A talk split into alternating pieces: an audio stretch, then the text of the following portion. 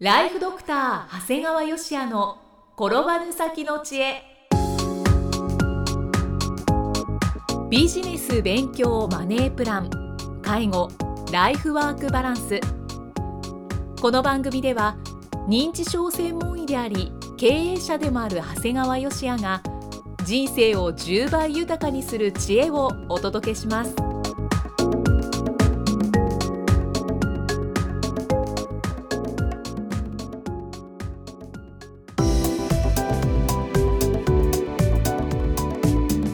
にちは、生きみえです。ライフドクター長谷川芳也の転ばぬ先の知恵。今回は第153回目です。長谷川先生今回もよろしくお願いします。お願いします。えーさて今回はどのようなお話でしょうか？あの入所が介護の終わりではありませんっていうお話なんですね。はい。介護困難な認知症患者さんの中には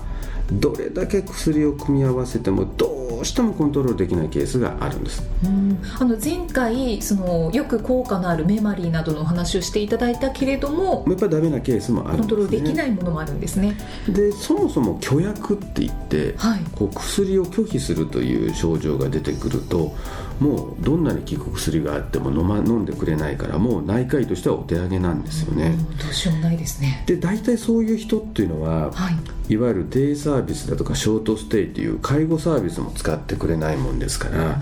もう介護を担うご家族はもう地獄になっていくんですよね。うん。もう介護力が乏しければもう介護者自身が体調を崩すことも多々あります。あでこうなると在宅生活の継続はもう不可能になるんですね。ーはい。で僕はもうこうなったらもう緊急で家族会議を開いて入所や入院を検討してくださいというお話をします。その方がいいですね。でその時も僕は家族会議をただ開いてくださいじゃなくてちょっとしたコツをお話しします。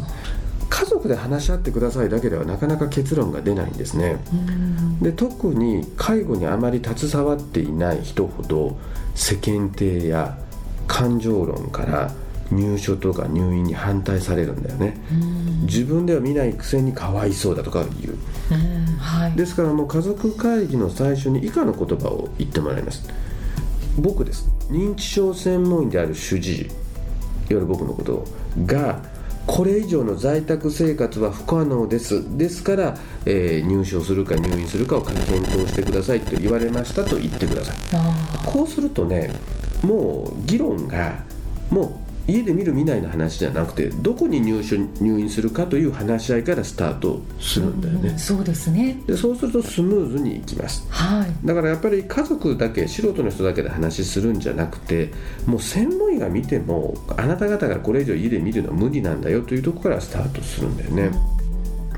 やっぱり真剣に介護してきたご家族ほどねただ入所だとか入院に関してはもうやっぱりね自己嫌悪に陥られるんだよねそれは患者さんを、まあ、なんか見捨ててしまうみたいな気持ちになっちゃうってことですか？やっぱりこう今まで自分たち大変だった介護をね、はい。放棄してもうもう何もしなくなるんだというふうに実は勘違いされてるんだね。勘違い。はい、はい。で僕はね家族の方に言うんですそういう人に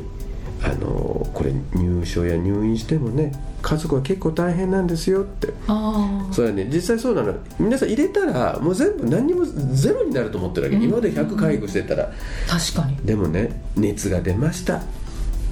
今日転んじゃいました。はい。他の入所者と喧嘩しました。だとかねもう何かことあれば電話がかかってくるし、ほらあの今度肺炎になったとかいうことになると今度入院にまでなっちゃうから。はい。だから入所や、まあ、精神科の方へ入院されても介護負担は少し減りますが結構大変ですよっていうことをちょっとお話しするんだよね、うんうんうんそうするとね帰った家族の方ほっとされるんだよ。ええ そうなんですか。そっか。自分たち10やっててゼロになるわけじゃないんだ。まだ半分ぐらいやることあるんだと思うと、あなんとなく自己嫌悪だったのがまだまだやらないといけないんだということになってちょっとほっとされるんだよね。あーでもほっとするってなんかちょっと意外ですね。いやそこがまだイキさん自分がやっぱりその場になるとね。してないからですやっぱねゼロになって大喜びするわけじゃない。だから逆に言うと入所されてから毎日お見舞いに来る家族っているんですよ。あえなんでって毎日来るなら家で見ると変わらないのかなと思って聞いてみたら「いや違いますよ先生」もうこの人のこと何も気兼ねせずに私は毎日夜寝れるだけでいいんですって。そうでしょだから昼間毎日お見舞いに来てもえー、やっぱり家でずっと365日24時間見てることとははるかに違うんだよっていう。だからそういうことはやっぱり多くの人たちがみんな気が付いてあげる必要はあるんじゃないかな。はい、でね長男長女ってなんだかんだ今の時代でもやっぱり割を食うと思います。家族を苦しめ時には家族関係にまで、ね、崩壊させちゃうのに、ね、そういったあの幻覚妄想暴言という周辺症状って不思議と最もお世話してる人に向くんだよね。まあ、大体一番多いのは長男のお嫁さんなんだよね。辛いですね。ねだから最も尽くしてる人たちに対して被害妄想で泥棒扱いしたり暴言を吐いたりするわけですからもうとても悲しくなるんですね、はい。そんな割り合わないお話が日経の記事に紹介されていましたので、いきさんちょっと読んでください。はい、はい共に1950年代に封切られた小津安二郎監督の映画「麦州」や「東京物語」で長男の妻の役を演じていたのは三宅邦子さんである。医師である夫を陰ながら支え夫の両親には優しさといたわりを持って接して自分の子は厳しくしつけていた姿が印象的だった。実は先週あった認知症男性の鉄道事故をめぐる損害賠償請求訴訟の最高裁判決にも長男の妻の苦労が記されている。男性は愛知県に長男は横浜市に住まいがあった。男性の症状が進みその妻も高齢であるため2002年以降長男の妻が一人で男性宅の近くに引っ越しデイサービス利用時以外の介護を担った。判決には徘徊させない工夫や粗相の後始末など献身的な日々が綴られ胸を打つ。それは2007年末の事故直前まで続いた。亡くなった男性には4人の子がいたが長男とその妻以外は介護に関わった形跡はない。いろいろな事情があったのだろう。江戸のお知らすなら人情味ある奉行が単身赴任までした妻を大いにねぎらったかもしれないが権利や義務の考慮に先進する現代の裁判所の仕事ではない。代わって無視の5年余りに頭を下げたい。今でもこうなんですよ。だから認知症の外来ではね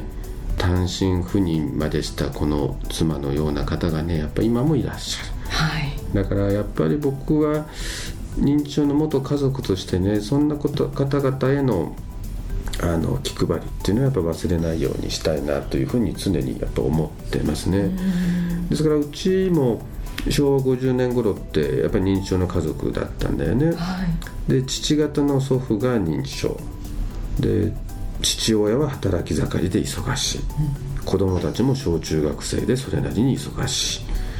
もちろん介護保険制度もなく医師も認知症の認識が甘く社会的フォローも貧弱、はい、で父親の兄弟も親の介護をすることなど考えもしない、まあ、この今回今読んでいただいたのもそうだよね。そうですね。こんなの長男の仕事でしょ？みたいな感じ。結果認知症の祖父の介護は長男の妻である私の母親がえー、になっていたんですね。だから単身赴任はしてないけど同じような状況もういっぱい世の中に今でもあると思う、うん、だからおじいさんの認知症が悪化してるよっていうのを他のいわゆるおじさんやおばさんたちに訴える。でも久々に訪れるおじさんやおばさんたちの前だと不思議とおじいちゃんも元気になる、うん、結果少し大げさじゃないってうちのお父さんまだいいじゃないって言われるします、はい、でも今であればね認知症患者さんが久々に会った人の前では症状が出ないことっていうのはかなりもう知られてるんだよね。そうですね。でも当時はそんな介護者へあのこと誰も知らなかったもんだから、もうこれがねかえってまたこの無神経な言葉がねさらにこう認知症家族を疲弊させたんだよね、でそんなおじいさんもさらになんか徐々に体が弱っていって認知症は悪化してもう最後はやっぱりたまに訪れるおじさんやおばさんの顔って子供の顔なな子供なんだけど顔も忘れちゃうんだよね。もう最後はうちの母親の顔しか覚えていなかったっていうことなんだよね。まあこれも母親の意地だったのかなという気はしますね。まあただね、まあ、まだ今の時代もこれやるかっていうのはちょっとそれはいいかなと思うね。そうですね。うんだから、まあ、ちなみにうちの母親の名前は節子節子なんですけどね、はい、この節子っていうのは女性っていうのはなかなかか弱い女性ってあんまりいないんだよね。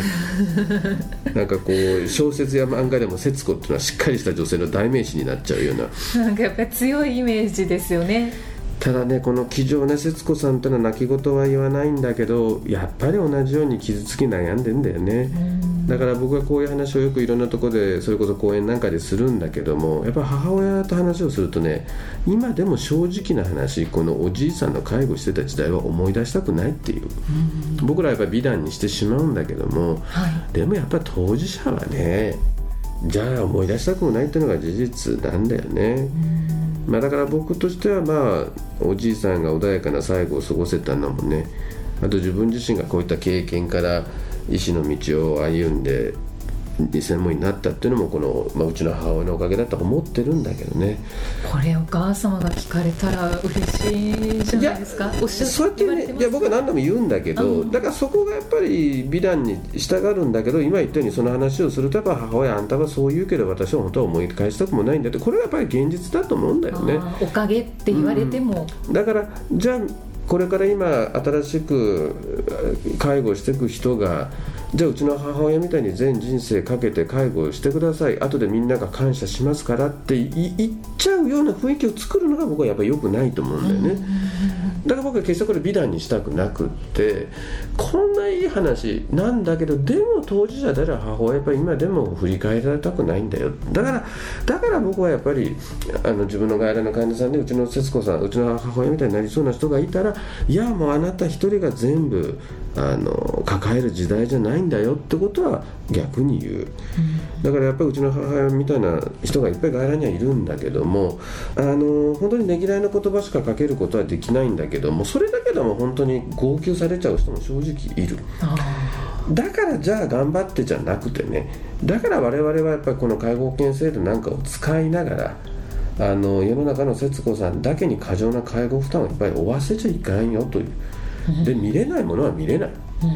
誰か一人が全人生かけて見なさいよじゃない、っていうことをねやっぱり広めていかないかんなという気がします。だからやっぱりヴィランで逆に傷つく人もいるから。うん、だから僕はあんまりそのことを言うとだから頑張れよ。だから頑張らないといけないんだってことをまた思ってしまう人がやっぱりいるんだよね。っていうことをぜひ伝えれたらいいなと思ってます。えー、では最後に長谷川先生のもう一つの番組ご紹介いたします、えー、タイトルは「診療より簡単ドクターによるドクターのための正しい医療経営の勧め」で医療法人ブレイングループが実践し構築した医療経営の方法を余すことなくお伝えしています。なんかねそうやって言うとみんなお医者さんや歯医者さんばっかりかと思ったら、はい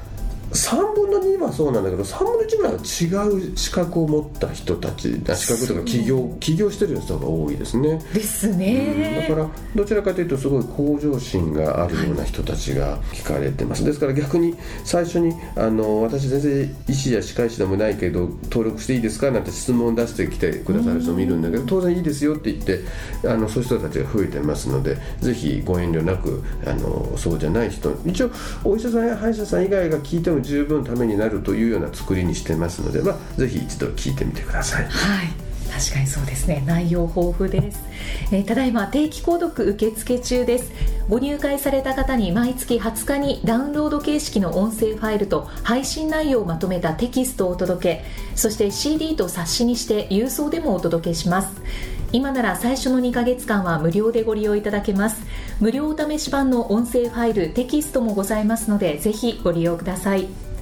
詳しくは医師・歯科医師向け経営プロデュースのホームページまたは iTunes ストアでも PDF で番組内容をご紹介していますのでご確認ください。長谷川先生今回もありがとうございました。ありがとうございました。